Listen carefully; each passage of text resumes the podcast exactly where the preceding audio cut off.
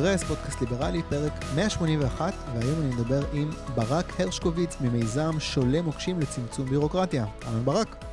היי, שלום שלום. Uh, ברק, לפני שנצלול לנושא שרציתי uh, שנדבר עליו, uh, מכון התקנים, אני רוצה שנדבר שנייה על ועדת הכלכלה של הכנסת, בראשות חבר הכנסת יעקב מרגי מש"ס, ששוב מעלים את ההצעה הביזארית הזאת להכריח את נטפליקס להשקיע כסף בהפקות מקור ישראליות, והדובדבן זה ההקשר, הם מסרבים לאשר לחברות תקשורת בארץ פריסה רחבה של תשתית של סיבים אופטיים לאינטרנט, עד שהנושא הזה לא יטופל. זאת אומרת, הכנסת רוצה להכריח את נטפליקס להשקיע פה בהפקות מקור, ועד שזה לא קורה, הם נותנים לנו אינטרנט, הם לא נותנים לנו אינטרנט במהירות אה, נורמלית. קשה לחשוב מה, מה יותר הזוי, המחשבה שאפשר להכריח את נטפליקס להשקיע פה כסף מבלי סיכון שהם פשוט, אתה יודע, החליטו לסגור את השלטר ולקחת לי את הנטפליקס ולכל אה, המאזינים וכל הישראלים. אתה יודע, אני חושב לעצמי, רגע, אולי זאת המטרה האמיתית שלו. אה, או אלטרנטיבה שבתקופה, זאת אומרת, לא אלטרנטיבה, אבל בתקופה כל כך קריטי שיהיה אינטרנט נורמלי לעבוד איתו, הוועדה הזאת מעכבת את הנושא הזה בלי שום הצדקה. מה, מה אתה חושב? אנחנו... אולי uh, מגיע לנו שנטפליקס יגידו bye bye, תסתדרו עם ההפקות מקור שלכם, אנחנו חותכים? מה, למה זה עולה שוב פעם ושוב לי, פעם? לי, אני חייב להגיד שלאחרונה יש פחות ופחות מה לראות בנטפליקס, אז אני uh, אולי... אה, פחות אה, הבן אדם שהתרגש מזה, אבל האמת היא... וואי, רגע, אני רוצה להגיד לך דווקא בעניין הזה, אני ראיתי היום, הם עושים לי מה זה targeting טוב, אז עלה עכשיו סדרה על תולדות אה, משחקי וידאו. עוד לא ראיתי את זה, אבל ברגע שאני אראה את זה אני יודע. אז אני לא קהל היעד, אבל אני... אבל אני... אבל לא, יש שם מערכת תוכניות, כן, אבל נראה לי שכבר בסגר של הקורונה סיימתי את כל מה ש... את כל מה שהיה לי ליסט, mm-hmm. אבל uh, תראה, אני חושב שנטפליקס לא uh, יתקפלו מפה כל כך uh, מהר וכל כך בקלות, זה דבר ראשון. Mm-hmm. יש מדינות באירופה שמשיתות עליהן רגולציה, כלומר על נטפליקס ועל רשת, באפל TV ורשתות אחרות, משיתות עליהן רגולציה שקשורה לתוכן מקומי, פחות לדעתי בהפקה, יותר בקנייה של תוכן מקומי, mm-hmm. אבל... תראה, זאת שאלה יותר רחבה, אני חושב ש...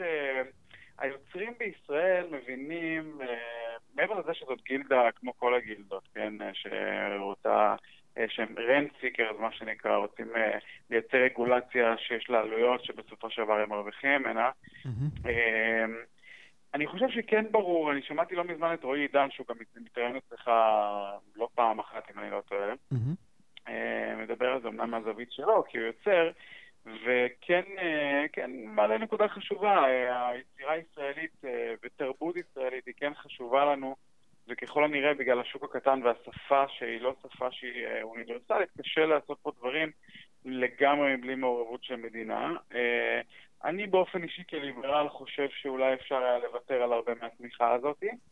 אבל אני חושב שאולי זאת הזדמנות, גם עם, גם עם ויכוח של התאגיד וגם על נטפליקס, לחשוב טיפונת אה, מחוץ לפרדיגמות הקיימות, ואולי לנסות לחשוב איך אפשר אה, לייצר תמיכה בתוכן שמצד אחד, מתוך הבנה שהמדינה תומכת בתוכן, ומתוך הבנה שתהיה רגולציה בעניין, לייצר תמיכה בתוכן שהיא קצת שונה, זאת אומרת שהיא תהיה בעצם איזשהו סוג של מאצ'ינג לגופי שידור והפקה שמזהים איזה, איזושהי הפקה שהיא תהיה, תדבר אל הקהל, יש לנו היום טלוויזיה מצוינת בארץ, גם אה, מנאייק שרועי עידן, שבדיוק עכשיו אה, בטלוויזיה, אבל mm-hmm. היו, היו בתקופה האחרונה כמה, כמה סדרות מצוינות. אז אולי לנסות להעביר את התמיכה לאיזשהו מודל של תמיכה ממשלתית, או אה, אה, גם אם אנחנו מייצרים איזושהי תמיכת חובה של גופי השידור, mm-hmm. אבל במשהו שמעוניינים לתמוך בו, שיש לו קהל באיזה מסגרת של מאצ'ינג שהיא טיפה יותר מעודדת ו... ורכה מאשר חוקים כאלה נוקשים. אני mm, חושב משהו כמו לא ש... משהו כמו שהיה פעם בסרטים, שאתה מקבל אה, תמיכה לפי מספר הכרטיסים שמכרת מעל אה, מספר כרטיסים מסוים? אמ, כן, למרות שבסרטים התמיכה הזאת תמיד הייתה זניחה לדעתי. אני אמנם לא צללתי אף פעם לנתונים, אבל רוב התמיכה הייתה בסופו של דבר דרך קרנות שדווקא תמכו אה, על בסיס אה, תכנים, אבל... אה, אבל... לא, אני מדבר איתך על שנות ה-60 ממש, אתה יודע, ש... אז לא צללתי, אני לא מכיר, אבל יכול להיות, אני חושב ש... אני חושב שבסופו של דבר יש פה יוצרים מעולים בישראל. אנחנו ראינו גם השנה את טהרן, גם את העונה האחרונה של פאודה שהייתה מצוינת. אה, את אה, מנאייק, יש דעות נוספות, האחיות המוצלחות שלי, הרבה דברים שהקהל כן אוהב, וחלקן. נמכרות לחו"ל. ואני חושב שאם עושים איזושהי רגולציה שתהיה יותר רכה ומעודדת, אם אתה רוצה, אם אתה בתור גוף שידור, אגב, יש פה תחרות, וזו טענה שהיא אמיתית, תחרות לא הוגנת כלפי יס וכלפי הוט, שהם כן מחויבים להוציא הרבה מאוד כסף על הפקה ישראלית מתוקף חוק, מתוקף נכון. רגולציה, וקשה להם להתמודד מול הכניסה של רשתות זרות. אני חושב שאפשר להפחית את הרגולציה לכולם ולקחת את התמיכה הממשלתית שכן קיימת ולנסות אה, לעודד באמצעות היצירה אה, ישראלית שגם יש לה קהל. אה, אוקיי, אני, אני קצת יותר רשע ממך, אבל אני אשמור את זה לעצמי, אני מכבד את זה. אה, בוא נדבר רגע על אה, שולי מוקשים. אתה מוביל מיזם בשם שולי מוקשים, שנלחם בבירוקרטיה שפוגעת בעסקים. אה, שוחחנו כבר בפודקאסט על אחד המאבקים אה, שלכם נגד אה, בירוקרטיה שפוגעת במסעדות ויצרני מזון, נכון. ולאחרונה אתם התחלתם מאבק חדש נגד מכון התקנים. אנחנו כבר שמענו, זה עלה לאחרונה לכותרות, אני דווקא נתקלתי בזה בפיד של עידן דרץ, העניין האבסורדי הזה של תקן ישראלי לגפילטה פיש, איך, איך, איך אתה חייב שיהיה הגפילטה פיש באיזה מדף ובאיזה משקל, כל מיני שטויות כאלה. בוא תיתן לנו רגע אולי תזכורת לנזקים שמכון התקנים באמת גורם לכיס שלנו, לשוק המקומי. קודם כל אני אתן לך סקופ אה, שלמדתי היום, משהו שהיום גיליתי אותו והוא ממש חם חם מהתנור. יאללה. אה, לגבי התקן המוזר, יש תקן ישראלי לגפילדה פיש באמת, וזה מאוד מאוד מגוחך, אבל גיליתי שבטח אה, אתה זוכר שבזמן המרוץ לנשיאות, הילרי קלינטון הואשמה אה, בזה שהיא מחקה כל מיני מיילים חשודים שהם היו חלק מהשחיתויות אה, לכאורה שלה, העברת כספים. אני לא יודע אם אתה, אתה זוכר, בטח חלק מהמאזינים זוכרים את אה, מחיקת המיילים ההמונית הזאת שעלתה לכותרות כן, אז. כן, היה איזשהו סרבר פרטי בבית, וזה משהו לא תקין כזה, כן, אני זוכר משהו נכון. כזה. נכון. אז הסתבר שאחד המיילים שנמחקו שם, הוא היה מייל שקשור לתקן הישראלי לגפילטה פיש. אה, ממש ככה, אני יודע שזה נשמע מוזר. זה נשמע הזוי. היום למדתי את זה. היא ניסתה לעזור בעצם לאיזה יצרן אמריקאי יהודי, שכנראה ככל הנראה תרם לקרן שלה הרבה מאוד כסף, אה, בעצם אה, לייצא לישראל גפילטה פיש בצנצנות, שהוא לא עמד בתקן של מכון התקנים, אז זה מדהים. פוליטיקאית בכירה באמריקה, מזכירת מדינה, התעסקה בזה. אמ, אז כן, זה סיפור מאוד מאוד קפקאי ומוזר, אבל אה, צריך להגיד שמכון התקנים, זה לא מכון התקנים, זה בכלל משטר התקינה בישראל, כן. הוא מאוד uh, מכביד, מאוד יוצא דופן לעולם. Mm-hmm. Uh, יש פה הרבה מאוד תקנים שהם לא מעודכנים, מאוד מיושנים, הרבה מהם יורדים לפרטי פרטים, uh, והרבה מהם גם תקנים פרוטקציוניסטיים שבעצם מגינים על יצרנים מקומיים ובכל מיני קומבינות. ו... כן, סוג כזה של אה, בשביל לייצר uh, בייגלה כזה, צריך שהתנור יהיה בגודל כזה וברוחב כזה, שזה מקרה uh, בדיוק הסטנדרט שיש במפעל מסוים גדול. תראה, גם, וגם הדוגמה הכי מפורסמת שהייתה פה, לדעתי, הייתה העובדה שאסור בישראל, לדעתי זה כבר נפתר, אבל אסור בישראל לקרוא לקטשופ היינס קטשופ, כי הוא לא עומד בתקנים שהונדסו עבור אוסם. אני עדיין אה, קונה בסופר אה, מטבע על עגבניות של היינס. מטבע על עגבניות, כן, כי אסור... אה, אז, אז התקנים בישראל הם באמת מוזרים, ואני רוצה להגיד איפה זה פוגש אותנו. בסוף, זה פוגש אותנו בכמה מקומות. היבואנים שמנסים לייבא לארץ מוצרים, הם צריכים לעמוד ב, גם בתקן מאוד מאוד מחמיר ישראלי, ואין שום סיבה, לא ברור לי כל כך למה אנחנו צריכים להמציא כל כך הרבה תקנים ישראליים, אה, כי אני לא, אני לא מניח שהבטן או, או, או בכלל הילדים הנורבגים או השוודים או הבריטים הם רגישים פחות מהישראלים ורק אנחנו... אה, רגישים באופן מיוחד לצעצועים ולעריכי קרמיקה ולמוצרי חשמל, אז למה לא להסתמך על תקנים אירופאים? אה, ממש, אתה יודע, כל אה, פעם כשאני נזכר בנקודה הזאת, אני, אני, אני מרגיש כזה סופר פרייר, כאילו, הנה יש לנו הזדמנות, אתה יודע, הם בדקו את זה, הם עשו את העבודה הקשה שעולה כסף, נכון. אז למה אנחנו משלמים על זה עוד פעם?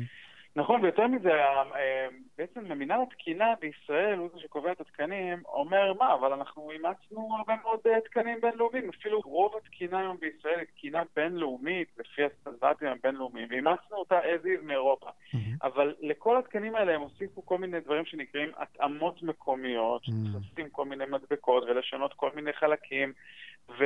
וההתאמות המקומיות האלה גורמות לזה שא', אנחנו, יש לנו מבחר יותר קטן של מוצרים שאנחנו יכולים למכור כאן, ב', הנפגעים העיקריים זה אלה היבואנים הקטנים. היבואנים הגדולים מביאים למשל 20 אלף מוצרים מאיזשהו אה, מוצר, 20 אלף חתיכות, והם אה, שולחים שתיים לבדיקות במכון התקנים, זה עולה להם בין כמה אלפי שקלים לכמה עשרות אלפי שקלים, והדבר הזה מתחלק על עשרת אלפים אה, חתיכות או עשרים אלף, והעלות של זה היא נורא קטנה.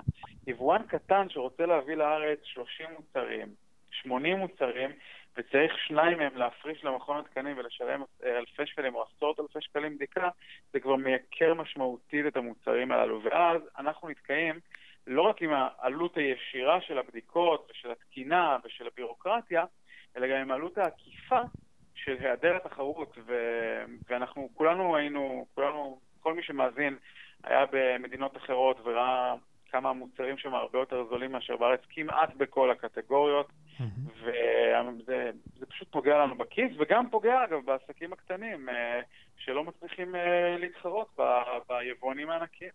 כן. כן, כן, יקר פה, מזעזע.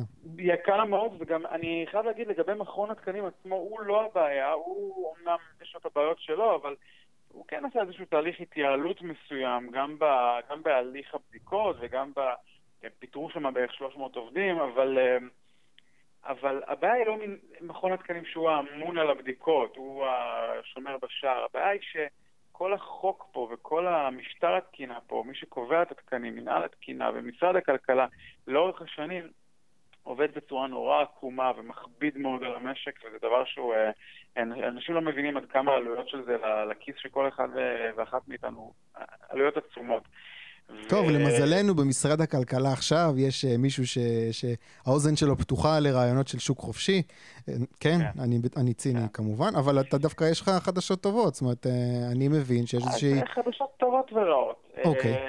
אנחנו במיזם שלנו, ביחד עם כמה שותפים שעבדו איתנו מאוד מאוד באינטנסיבית על הנושא הזה, גם בין שאר השולמנים, ושותפים ממשרד האוצר ושותפים אחרים, הצלחנו להכניס לחוק ההסדרים איזושהי רפורמה חדשה, רפורמה שיש לה שני, שתי משמעויות. אחד זה שהיא בעצם מאלצת את המדינה למפות בפעם הראשונה בעצם את כל התקינה, אין היום שום מיפוי של התקנים אה, בישראל, אה, אין מקום אחד מרוכז שאפשר לראות את כל התקנים הרשמיים, הלא רשמיים, את, ה, את הפער שלהם מהתקן המקובל בעולם.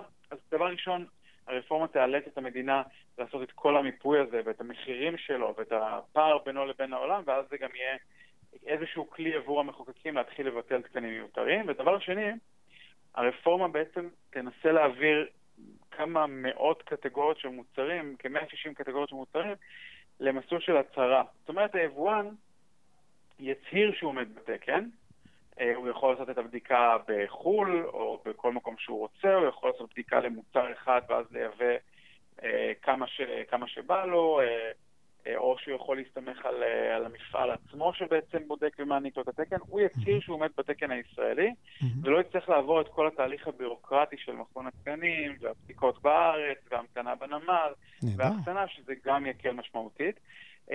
אז אני אומר, זה בשורה גדולה, אבל זאת גם, אה, יש גם חדשות לא טובות, כי א', אנחנו לא יודעים אם בכלל יעבור חוק, אם יעבור תקציב וחוק ההסדרים בשלב הזה, mm-hmm. וב', גם אם יעבור תקציב וחוק ההסדרים, אנחנו כבר יודעים שיש הרבה מאוד אה, נשמות טובות שנלחמות נגד הרפורמה הזאת כדי להוציא אותה מחוק ההסדרים. אז אני מאוד מאוד מקווה ש... ישראל כץ, שר האוצר וראש הממשלה והמערכות כולן, הם יעמדו בפרץ ויעבירו את הדבר הזה. הוא מאוד משמעותי. אנחנו נדבר שנייה על חוק ההסדרים עוד רגע. אני רוצה לפתוח רגע סוגריים. אתה הזכרת את השולמנים. אולי יש לך איזה משהו להגיד על, ה, על המתקפה באמת, מכל החזיתות שהשולמנים אה, אה, סופגים, כאילו הם עכשיו, אתה יודע, בגדו בקהל שהם אה, מייצגים. בוא תן רגע את הזווית שלך כמישהו שמנסה לקדם אה, אה, רפורמות שעוזרות לשולמנים. זה נכון, הם באמת, אה, לא יודע, שליחים של, של ביבי או משהו כזה, או שהם עובדים למען לא, העצמאים? לא, לא, תראה, לי יצא קצת לעבוד איתם ברפורמות ספציפיות. אה, אה, לא, אני, אה, אני המון שעות עבודה מולם, אבל יש לי כמה, כמה יש לי כבר קילומטראז' מולם.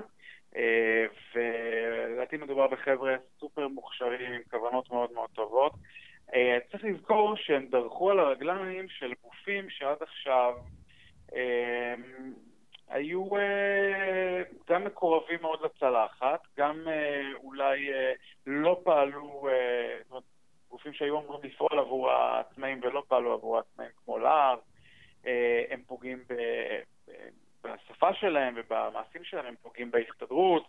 הם העירו מרבצם הרבה מאוד גופים גדולים שמשתמשים בהמון משאבים, לפחות ממה שאני רואה, המון משאבים כדי להילחם בהם בצורות מאוד מכוערות, גם באביר קארה באופן אישי, זה הבחור שמוביל את השולמנים היום, וגם בכלל בהתארגנות הזאת.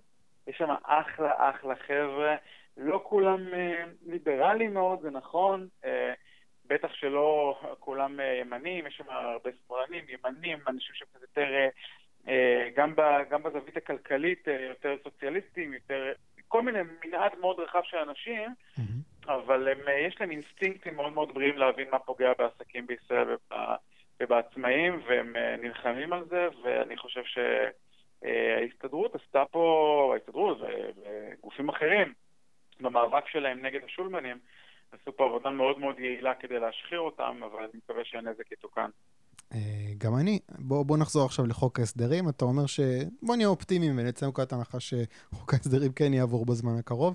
איזה עוד יוזמות חיוביות מבחינתנו מחכות שמה? תראה, יש שם הרבה יוזמות חיוביות.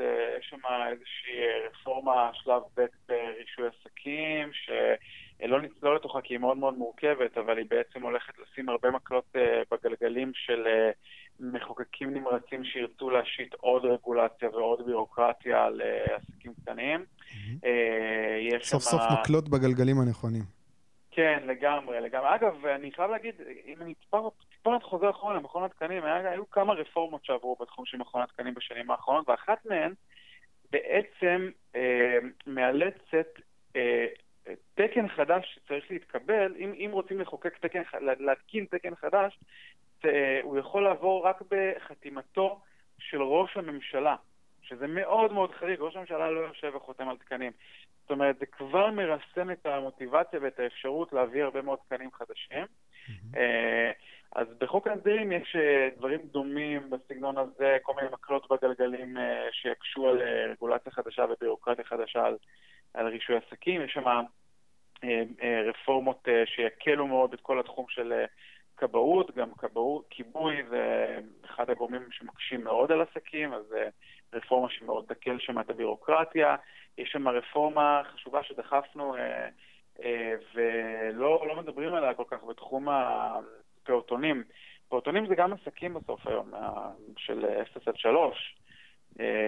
והושתה עליהם רגולציה בשנתיים האחרונות, בחקיקה חדשה יחסית, שהיא סופר דרקונית, והיא גרמה להרבה מאוד פעוטונים פשוט להיסגר ולהרבה אחרים להסתבך עם אה, ביורוקרטיה מאוד מורכבת. היא בעצם אילצה אותם, בגלל שהרבה מהם פועלים בבתים, אה, היא אילצה אותם אה, להוציא אה, ממש הליך מורכב מאוד של אה, אה שימוש חורג בעירייה, שימוש חורג למבנה בעצם, mm-hmm. שזה תהליך שאין לו סוף ויכול לעלות גם מאות אלפי שקלים, mm-hmm. ומצריך המון המון בדיקות ופקחים ו- ורגולציות והתאמות פיזיות, אז אנחנו בעצם בחוק ההסדרים הולכים לבקש להשהות את זה לכל הפחות לכמה שנים. Mm-hmm.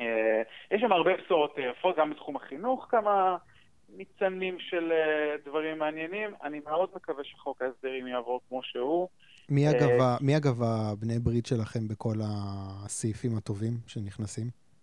תראה, צריך להגיד את האמת, האוצר, רוב, רוב הפקידות באוצר מבינה מעולה את הצורך ב, ברפורמות הללו. אה, בסופו של דבר גם רוב הרפורמות הללו האלה אה, מתבססות על רעיונות שכבר התרוצצו במסדרונות האוצר בשנים האחרונות בצורה כזאת או אחרת, mm-hmm.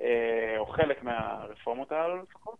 אה, יש אה, אה, שותפים בכל אחד ממשרדי, כמעט בכל אחד ממשרדי הממשלה יש כמה אנשים ש, שרצו לקדם, וגם כמובן החברה האזרחית, אם זה השולמנים, אם זה המסעדנים, וכל מיני ארגוני, ארגוני עסקים. יש ארגוני עסקים וארגונים בחברה האזרחית ו... ש... ופוליטיקאים ש... שמבינים את. את גודל השעה, מבינים את הצורך והם שותפים טובים, אנחנו גם מכירים את הפוליטיקאים, בסך הכל מתן כהנא, שרן השכל, הרבה חבר'ה טובים שאנחנו יוצא לנו לעבוד איתם, ובואו נהיה אופטימיים שזה יעבור. יאללה, אני, אני, אני אופטימי. בואו נדבר עכשיו על uh, משהו קצת פחות אופטימי, על חבר הכנסת יאיר גולן ממפלגת מרץ, שהיום, בדיון באחת מוועדות הכנסת, יצאה לו התבטאות מעניינת בנוגע לתפקיד uh, מערכת החינוך, תפקיד המדינה בחינוך, אני מצטט, למדינה יש אחריות לא רק לספק את השירות uh, של חינוך, אלא גם לעצב את אנשיה הצעירים. אתם לא רוצים שכל אחד יוכל לעצב את האיש הצעיר שלו איך שבא לו. סגור ציטוט. Uh, ראיתי הרבה אנשים בפיד שלי שמתנפלים על הציטוט הזה, ובצדק, הוא די מבחיל אותי. אפילו בשביל מרץ זה איזשהו שפל שמקרב אותם, אתה יודע, עוד uh, מדרגה למטה בדרך להפוך להיות עוד מפלגה קומוניסטית. אני מחכה לשמוע את הליברלים במרץ, מה יש להם להגיד על הציטוט הזה.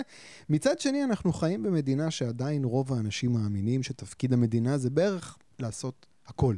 אז אתה יודע, כן. אולי אנחנו, האנשים שיוצאים נגד הציטוט הזה, אולי אנחנו המיעוט, ורוב האנשים חושבים שכן, לא אתה תחנך את הילדים שלך, אלא זה אחריות המדינה. מה אתה חושב? יאיר גולן מייצג את הרוב אני פה? חושב ש...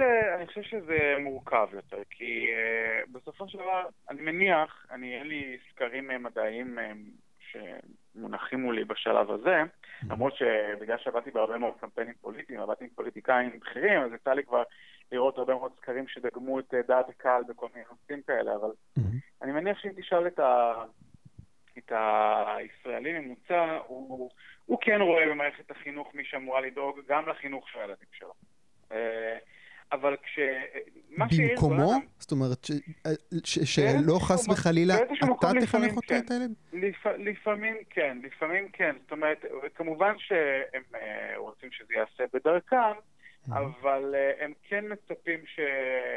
אפילו יותר מזה, אני חושב שאם תשאל, ואני ראיתי כמה סקרים בנושא, אם תשאל את הישראלים מה הכי חשוב שילדים יקבלו בבית ספר, הם יגידו לך לפני הכל מה שחשוב להם שהם יקבלו ערכים. זאת אומרת, הם רואים את מערכת החינוך בתור התפקיד שלה זה לעצב אדם במישור הערכי שלו, עוד הרבה לפני המתמטיקה וה... והתנ"ך.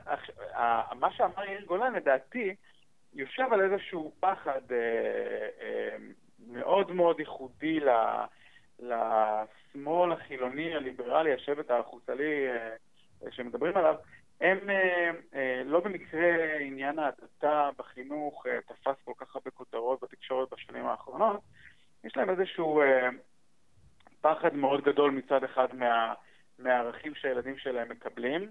אני, אולי הפחד הזה הוא קצת מוגזם, כן, או קצת אה, מומצא בחלק מהמקרים, אבל אבל, אה, אבל הם לא היו רוצים לבטל את זה ולהגיע לאוטונומיה מוחלטת ללמד את הילדים מה שהם רוצים, אלא הם היו רוצים שפשוט המערכת כולה תלמד את מה שהם רואים לנכון.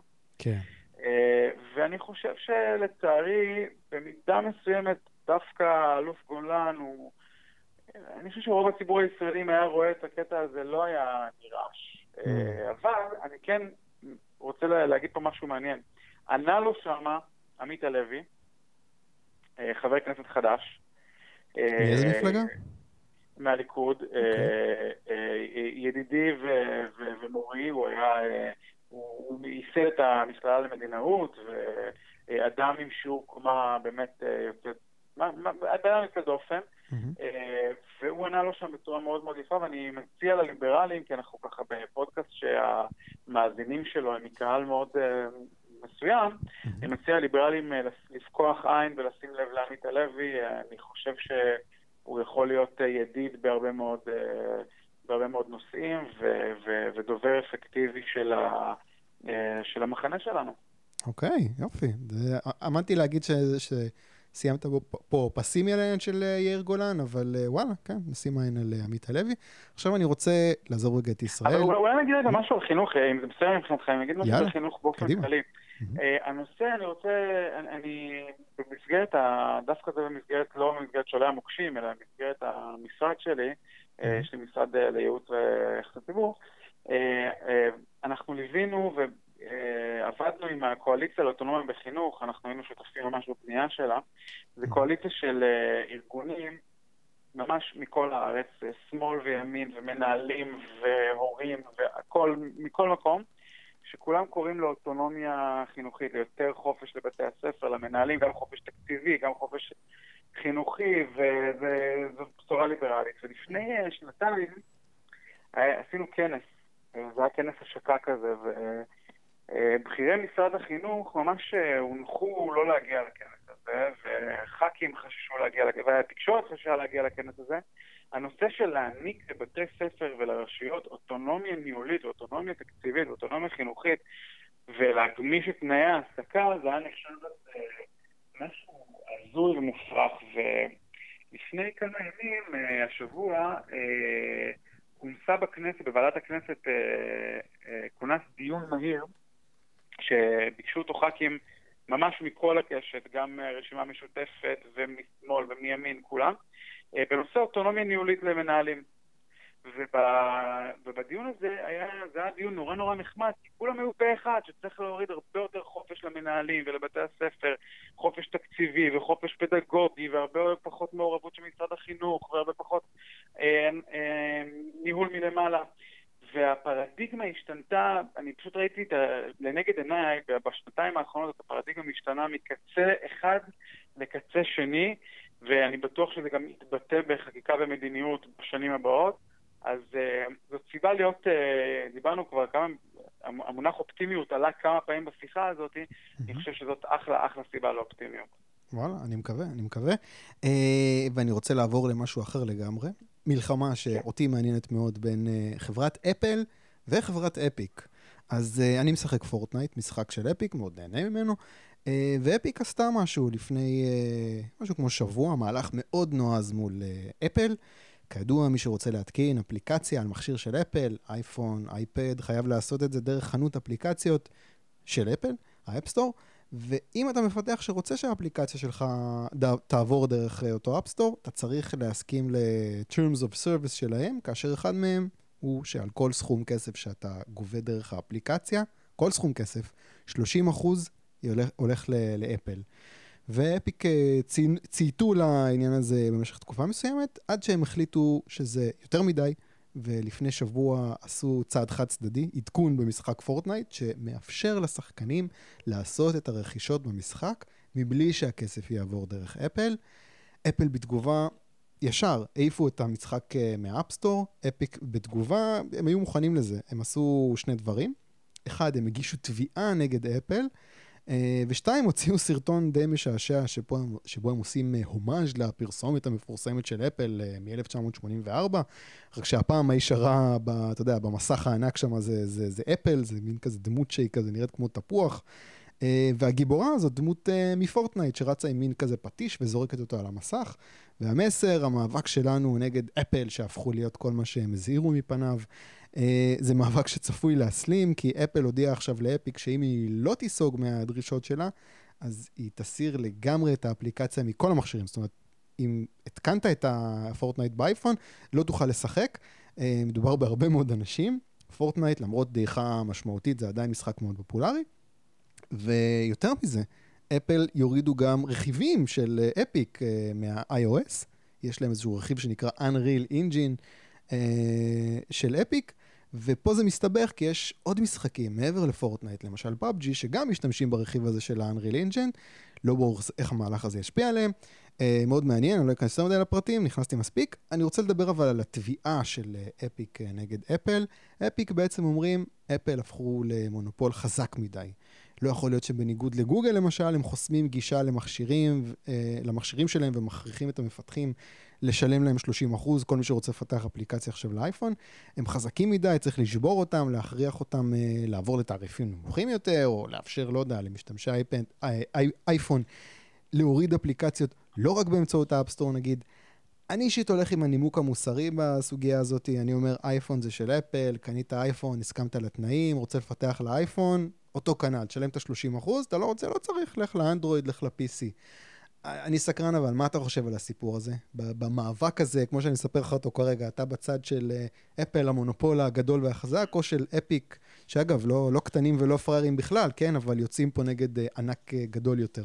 מה אתה חושב? קודם כל, אפיק, הפרסומת שהם עשו היא מדהימה, כאילו, הפרסומת המקורית של אפל הייתה סנסציה מדהימה, וגם הפרסומת של, של אפיק פשוט אחלה הומאז' ומעביר את המסר מדהים. Mm-hmm. אני חושב ש... קודם כל, אני, נראה לי שאני בצד שלך ובצד של אפל. לא כי יש לי חיבה לאפל חוץ מזה שיש לי טלפון שלהם. Mm-hmm. אני... אני לא כל כך אוהב נגיד את ההגדרות הכלכליות שבדרך כלל של, ה, של המקרו-כלכלה הקלאסית, אה, איך מגדירים מונופול, שבדרך כלל אה, לפי שווי שוק או דברים כאלה, אני חושב שהשאלה האם אה, מוצר הוא מונופול או לא, נוגעת בשאלה האם קל לעזוב אותו. אם אפשר לעזוב אותו. ואת אפל אפשר לעזוב, אנשים עוזבים אותו כל הזמן. Mm-hmm. וחוזרים וכולי.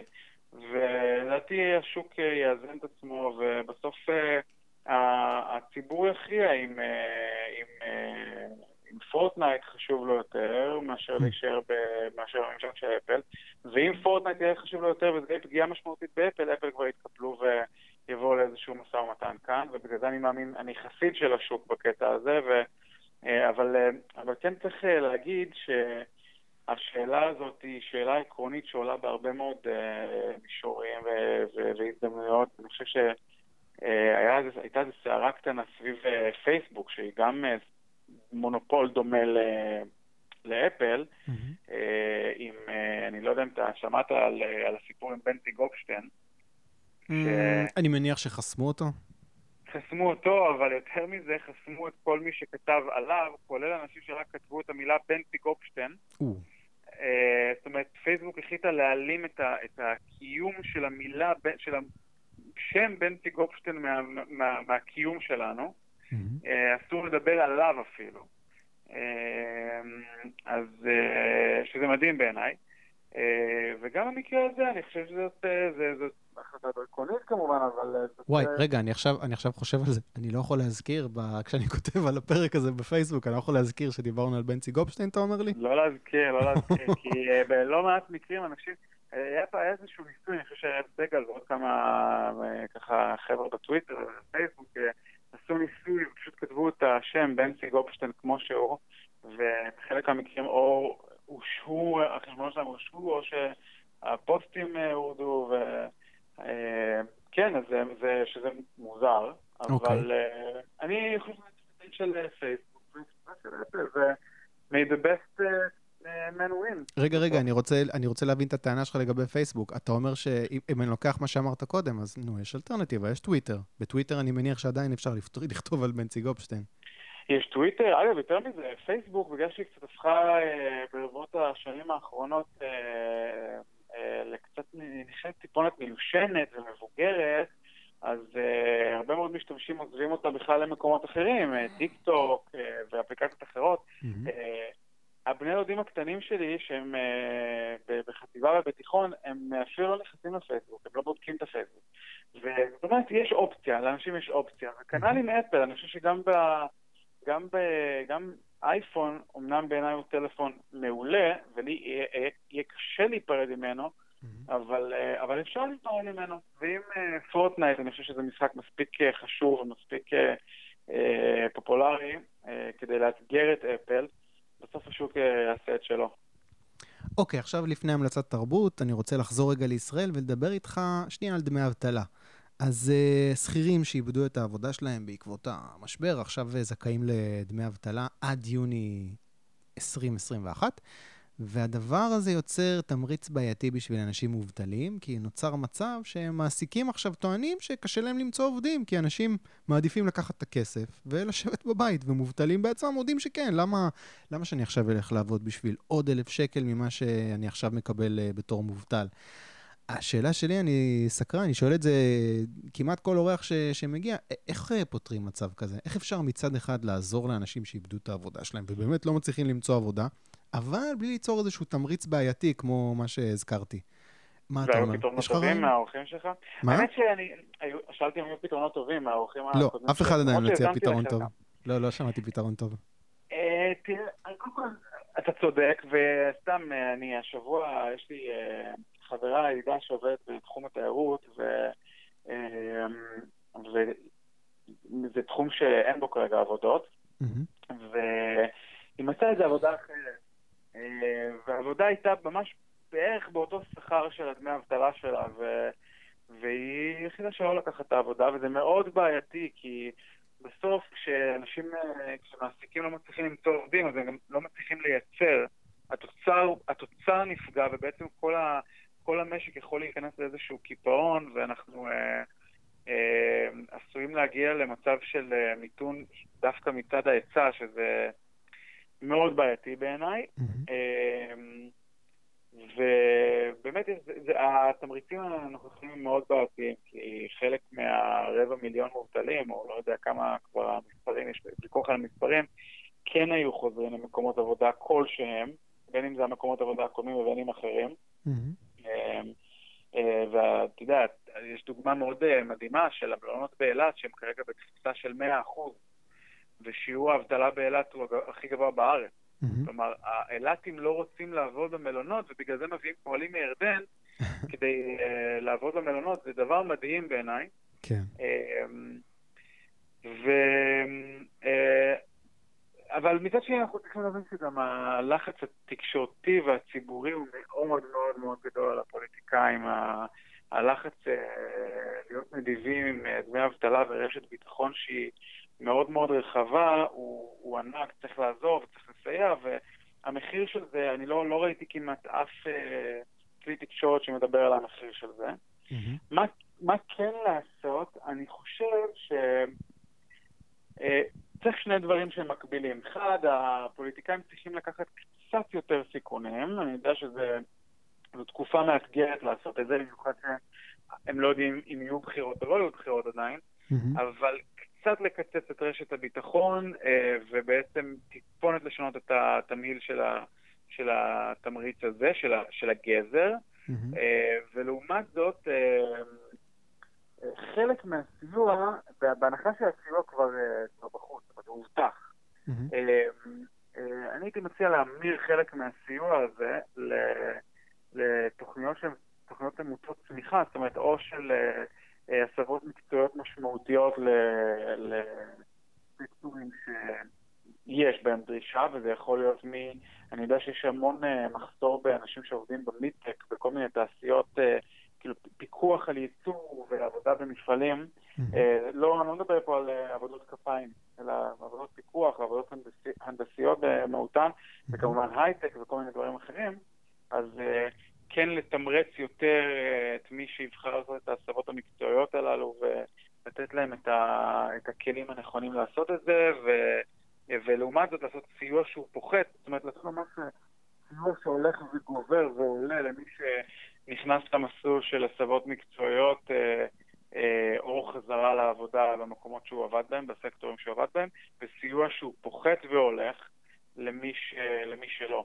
אז אה, זה ייצר איזשהו תנועת מלקחיים שהיא לחץ, שבעצם בסוף אה, אה, באופן מדורג אנשים לדעתי יבחרו את הבחירות הרציונליות ויעשו את הדבר הנכון, ואנחנו גם נשקיע פחות כסף באבטלה וגם נקבל בסופו של דבר כוח אדם איכותי יותר. וואי, אתה יודע, תוך כדי שאתה אה, נותן את, ה, את, את הרעיון הזה, כן, נראה לי שזה רעיון טוב, אני חושב לעצמי, וואי, זה פודקאסט ליברלי, כאילו, אתה יודע, אני בא פה אה, לנסות אה, ל, ל, להסביר לאנשים למה המדינה צריכה פחות להתערב אה, בחיים שלנו, והקורונה גורמת לזה שכאילו, אני עכשיו, אתה יודע, מדבר איתך על איך המדינה צריכה להתערב בצורה אפקטיבית, לא יודע, סתם, אה, זה, כן, אנחנו נמצאים במצב מיוחד, ברור שאם היינו מדברים לפני אה, כמה חודשים, לפני חצי שנה, אגב, המצב היה, אה, היה לנו שותפות מאוד מאוד גדול, כי אנחנו חווינו כמה שנים מאוד מאוד טובות, מאוד מאוד חזקות כלכלית, ועדיין אנחנו שפכנו שם כסף אה, בלי הבחנה, וזה גם מאוד חבל וגם לא אחראי, אבל המצב הזה הוא מצב תספונת יוצא דופן, גם בגלל הלחץ הציבורי, אתה יודע, גם, גם אתה לא רוצה... אני חושב שיש משהו, הליברליזם והשמרנות, אה, באופן מסורתי הולכים יד ביד, יש ביניהם תמיד מתחים, אבל, אה, אבל גם אה, לא במקרה הם גם בדרך כלל שוכנים בכפיפה אחת באותן מפלגות, באותן מחנות פוליטיים, בכל העולם לאורך ההיסטוריה, המודרנית לפחות. זאת אומרת, גם במפלג, במפלגות השמרניות באירופה ובארצות הברית, הליברלים הכלכליים לפחות בטח מוצאים שם את המקום שלהם. ותמיד יש איזשהו מתח ומצד שני איזשהו הליכה יד ביד. אנחנו כן מבינים שאנחנו בסיטואציה מיוחדת, יוצאת דופן, הממשלות הולכות להשקיע כסף ומשקיעות כסף ומוציאות את המשאבים הללו כדי להרגיע את הלחץ הציבורי וכדי למתן את, ה, את, ה, את הקושי ה, שאתה יודע, שבסוף יכול להתפרץ בכל מיני צורות. אה, אבל אה, אם כבר עושים את זה, צריך לעשות קצת פחות וחכם יותר. אז אה, אני חושב שאחת הבעיות של, ה, של הממשל הישראלי הוא שהוא, וזה נכון גם לפני הקורונה, אבל זה נכון באופן מיוחד עכשיו, זה שהוא לא מנהל את, ה, את המדיניות שלו מספיק בצורה רציונלית וזהירה ושמרנית, ואני חושב ש...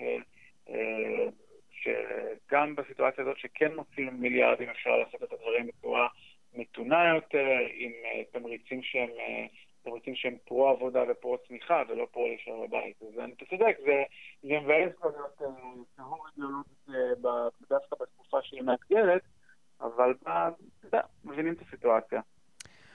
אוקיי, okay, דבר אחרון, המלצת תרבות, ספר, סרט, פודקאסט, אירוע שאתה רוצה להמליץ עליו. אם לא חשבת על משהו, קח דקה, אני רוצה להמליץ קודם על משהו קליל בנטפליקס, הנה משהו uh, לראות, סדרת uh, דוקו על גבול הריאליטי בשם uh, The Indian Matchmaker.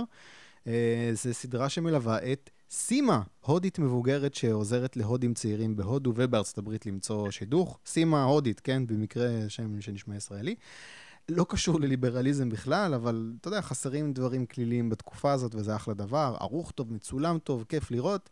The Indian Matchmaker בנטפליקס, זו המלצה שלי. מה ההמלצה שלך? אתה יודע מה, אני התכוונתי להמליץ על איזשהו ספר שהוא נורא נורא כבד. יאללה. מאוד, מאוד אה, כזה פוליטי. וההמלצה שלך גרמה לי לחשוב על משהו לגמרי אחר, וברשותך אני הולך להמליץ על משהו קליל, קליל, קליל, אוקיי? קדימה. אה, תראה, אה, השבוע דיברתי עם איזשהו חבר, בגלל שאני, ואני מניח שהרבה מהמאזינים של הפודקאסט פעילים ומתרואים חבר'ה שהם מאוד או אקדמיים, או חבר'ה שהם שמרנים, הרבה חבר'ה דתיים, בימין האידיאולוגי וב... הימין הליברלי, אה, בסופו של דבר יש הרבה מאוד חבר'ה אה, דתיים, שמרנים אה, ואחרים. אז, אז לפעמים אני לא... אני לוקח זמן להיזכר שיש פער בין העולם החילוני תל אביבי שאני נמצא בו לעולם שמקיף אותי. ודיברתי עם איזשהו מישהו ש... שעובד איתי על איזשהו, איזשהו משהו מקצועי, ו... וזרקתי את השם מרגי, שהוא למי שלא יודע, הוא זמר, הוא נראה לי אחד הזמרי פופ הכי, אה, הכי אה, מצליחים בארץ היום. והבחור הזה אמר לי, רגע, מרגי זה לא חבר כנסת, אז אמרתי לו, כן, אבל אה, תשמע, יש לי אחלה שכאילו, אחלה פופ. אז אני רוצה להמליץ דווקא למי שלא מכיר, ואני בטוח שבין המאזינים יש הרבה שלא מכירים, לחפש קצת לשמוע על נועה קירל. ואני אסביר למה. היא, היא זמרת צעירה, אה, ובעיניי היא סופר מוכשרת. אה, אה, היא גם קיבלה חוזה בינלאומי מאוד גדול, שאולי, מי יודע, אולי תפרוץ בזכותו בעולם, כמו שיש לנו הרבה דברים נחמדים מישראל שפורצים בשנים האחרונות. והיא מאוד hard worker, אני חושב שהסיפור שלה הוא סיפור שהרבה שמרנים וליברלים יאהבו, מאוד hard worker, מוטסת, מאוד לא, לא, לא, לא כמו כוכבי רוק של פעם, של אה, סקס סמים ורוק אנד רול, אלא מאוד אה, מוקדשת לעבודה שלה. היא התגייסה עכשיו לצבא ועושה את זה בצורה ש... אה, בלי להתלונן, בכיף גדול, מאוד גאה בצבא, במדים שלה ובישראליות שלה, ו, ואני חושב שאחד הדברים היפים שקורים בשנים האחרונות בישראל זה שאנחנו נהיים ממדינה ש... מתעסקת בעיקר בביטחון ובנרטיבים היסטוריים, אנחנו נהיים קצת נורמליים הרבה פעמים, כן. וזה דבר חשוב בעיניי, חשוב למדינה. שיהיה בה אפילו סתם פופ טרש נורמלי ושהוא יהיה פשוט עשוי מאוד מאוד טוב ושיאהבו אותו בעולם. אני חושב שנועה קירל עושה את זה בצורה מעולה, ומי שלא מכיר אותה, אז אה, שייתן לה את הצ'אנס. כן, אני, אני מסכים. אני אשים אה, לינקים לכמה שירים של אה, נועה קירל ש... מוזיקה טובה, מוזיקת אה, פופ טובה. אחלה, אחלה פופ, באמת. אה, כן. אני חושב שהיא עשתה גם שיר עם מרגי, לא, לא סתם הזכרת אותו. תראה, הם בני זוג. אה, כן? זה לא ידעתי. הם בני זוג, כן, והם שני משרתים עכשיו ביחד בצבא, וזה זה סופר נחמד לראות אותם, הילדים עפים עליהם, והבני נוער והחיילים, והם עושים אחלה שירות בצה"ל בעולם ובארץ, והם באמת אחלה. אוקיי, אז נועה קירל ומרגי, אני אשים אה, לינקים. אה, ברק הרשקוביץ, תודה רבה רבה. יאללה, בכיף. תודה לך. תודה רבה לברק ממיזם אה, שולי מוקשים לצמצום בירוקרטיה. אה, ניפגש בשבוע הבא עם עוד ליברל.